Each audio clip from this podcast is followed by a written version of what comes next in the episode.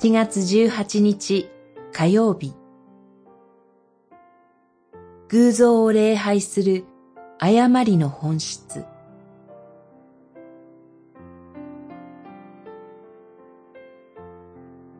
アモス書五章。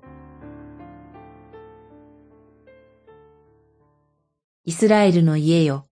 かつて四十年の間、荒れ野にいたとき、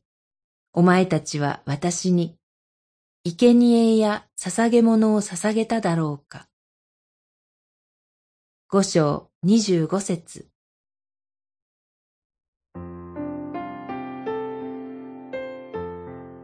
聖書の信仰は神の言葉を聞くことから始まります。モーセに導かれた荒れ野の四十年、食べるものもなく、羊の群れはいても、神に捧げることもできない民に、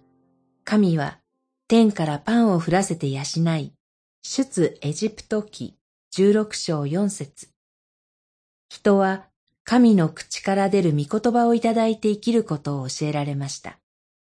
しかし、それでも民は不安を埋めるため、御言葉の代わりに人の手による形を拝んだのです。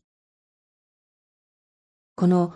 致命的な誤りである偶像礼拝がイスラエルから除かれることはありませんでした。では、偶像を作らず、拝まなければ、それで良いのでしょうか。物質的に恵まれた時代になり、生贄と捧げ物を祭壇に並べ立てても、経験さを装い行う祭事は、神を悲しませる虚しいものでしかありません。この信仰の本質を民に理解させるために、戒めを教え、解き明かす務めを担ったのが預言者でした。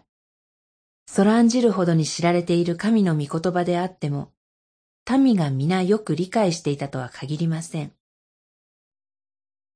そこに命を懸けた預言者の説教がなければ、民に命の御言葉が響くことはありません。偶像との戦いは、生ける御言葉のための戦いなのです。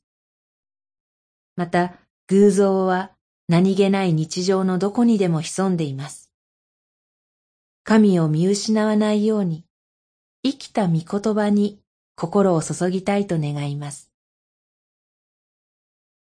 祈り。